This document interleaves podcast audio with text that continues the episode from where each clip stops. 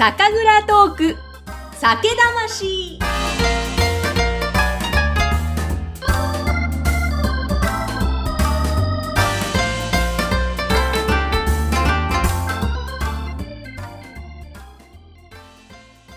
皆さんこんにちは。酒蔵トーク酒魂山口智子です。関東地方は梅雨入りしてなんだか曇り空やまた雨の日が続いております。皆さんはいかがお過ごしですか？この梅雨時期、周りですね、結構体調を崩している人が結構いらっしゃいます。この梅雨の時期って崩しやすいんですって。えなのでね、皆さんもどうぞお体ご自愛くださいね。さあ、そしてこの酒蔵トーク酒魂。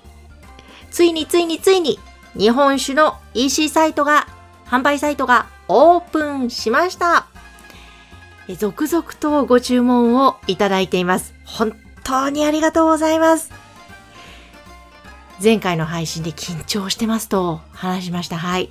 あの、緊張のその一日でしたが、無事オープンしまして、そして皆様からのご注文やまたメッセージもいただきました。楽しみにしてましたとか、オープンおめでとうとか、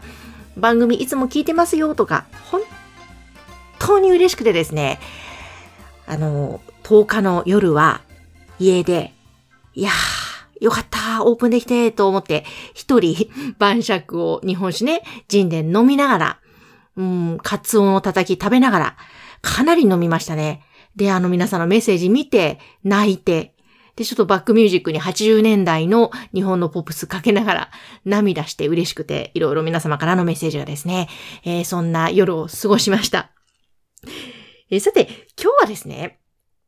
この今回その EC サイトで取り扱っているのが、このポッドキャストの第1回目のゲスト、熊本県花の花酒造の神田清隆さんのお酒、ジ伝。精米部合が70、80、90の飲み比べの3本セットです。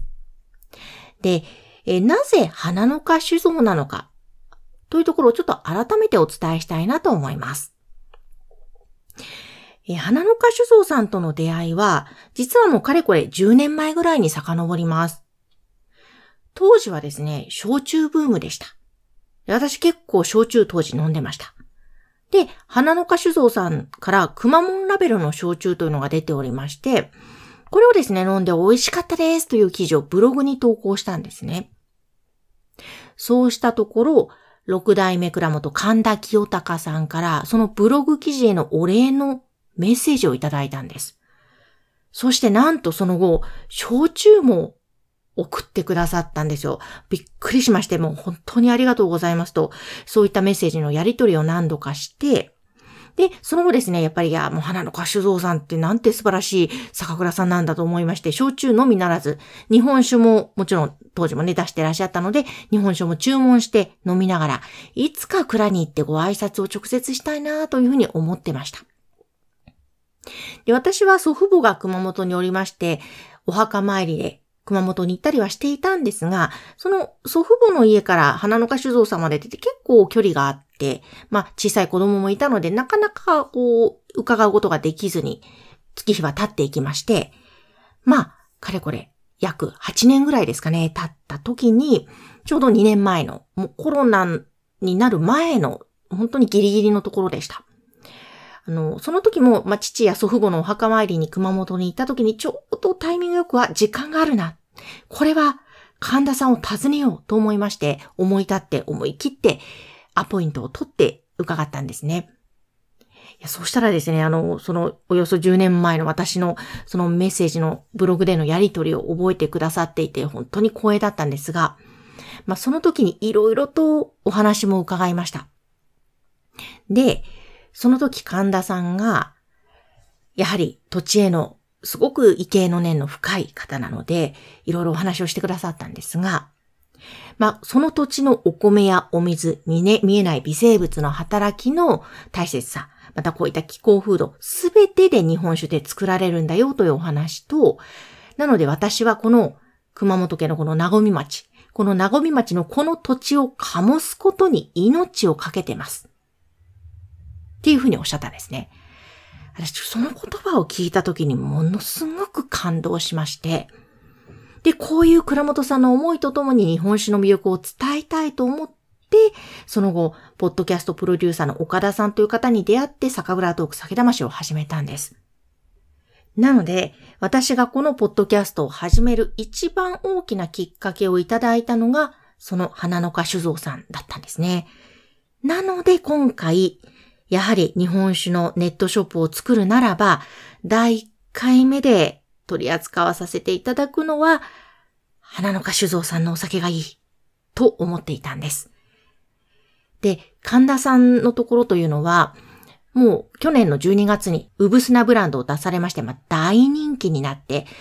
もう発売したら即完売の勢いなんですよね。で、取り扱う主販店さんも、あえて絞って厳選して販売をされてるんです。なので、こう、なかなかですね、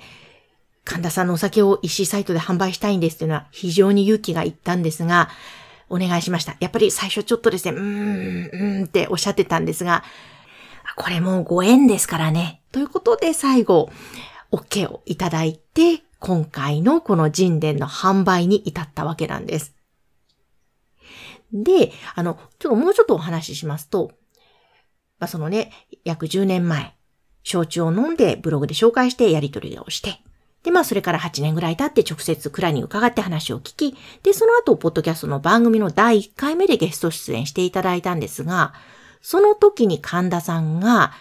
お話しされていて初めて知ったんですけども、私がブログに焼酎の記事を投稿して、神田さんが連絡をくださってやり取りをしたその約10年前というのは、非常に花岡さんの経営が厳しくて、もう本当にこう暗いトンネルをずっと歩いてるような数年だったんですって。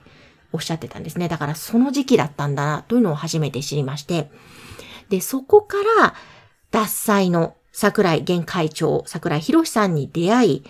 で、脱菜さんで修行をして、もうゼロから日本酒作りを見直し、自らも日本酒作りに携わり、で、そこから花の花の代表銘柄、大花や、また、吉花、バイカなどなど、こういったものが、えー、とても人気になり、フランスなど海外のコンテストも受賞と、えー、そういったお酒になっていかれたんですよね。そして先ほども言いました去年12月にリリースした、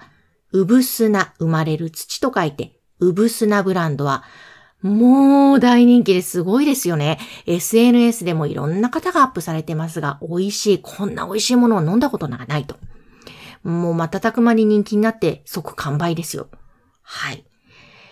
えー、そしてもう神田さん、ぜひあの、以前のポッドキャストも聞いていただきたいんですが、本当土作り、お米作りから、江戸時代の日本酒の製法である木本作り、そして木だるの製法も取り入れる、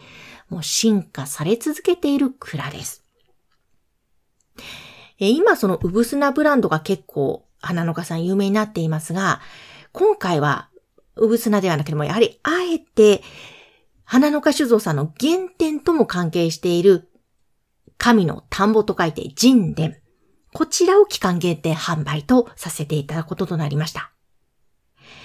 えー、これ神殿はですね、名前が創業当時、花の花酒造さんの創業当時、神社の土地から湧き出る岩清水と神社所有の田んぼ、神殿で収穫された米と水で始めたその花の花酒造の原点から来ている名前です。そして、まあ今、精米部合30%、40%、50%とまあそういったお酒が美味しいですよというような割と風潮がまだまだある中で、あえてお米をそんなに磨かない精米部合70%、80%、90%です。えこの3本セット、低精白米のお酒を皆様に味わっていただいて、お米からできるこの日本酒の可能性、低精白米の日本酒の可能性をぜひ感じていただきたいということで、この3本セットの販売が実現できました。これですね、あの、3本セットで販売というのは市場ではほぼ出回っていません。蔵に行くと購入できるんですけれども、なので非常に希少な3本セットです。えー、なのでぜひぜひ皆様味わってください。美味しいです。そしてこの3本の飲み比べの味の違いもすごく面白いです。えー、ぜひ私のホームページまた EC サイトの URL は番組の説明欄のところに掲載しておきますので、そちらからご覧ください。100本限定です。今も続々とご注文いただいておりまして、どんどんどんどん数が少なくなっております。お早めにお求めください。ということで今日たっぷりと語らせていただきました。酒蔵トーク酒魂。皆様どうぞ今夜も幸せな晩酌を。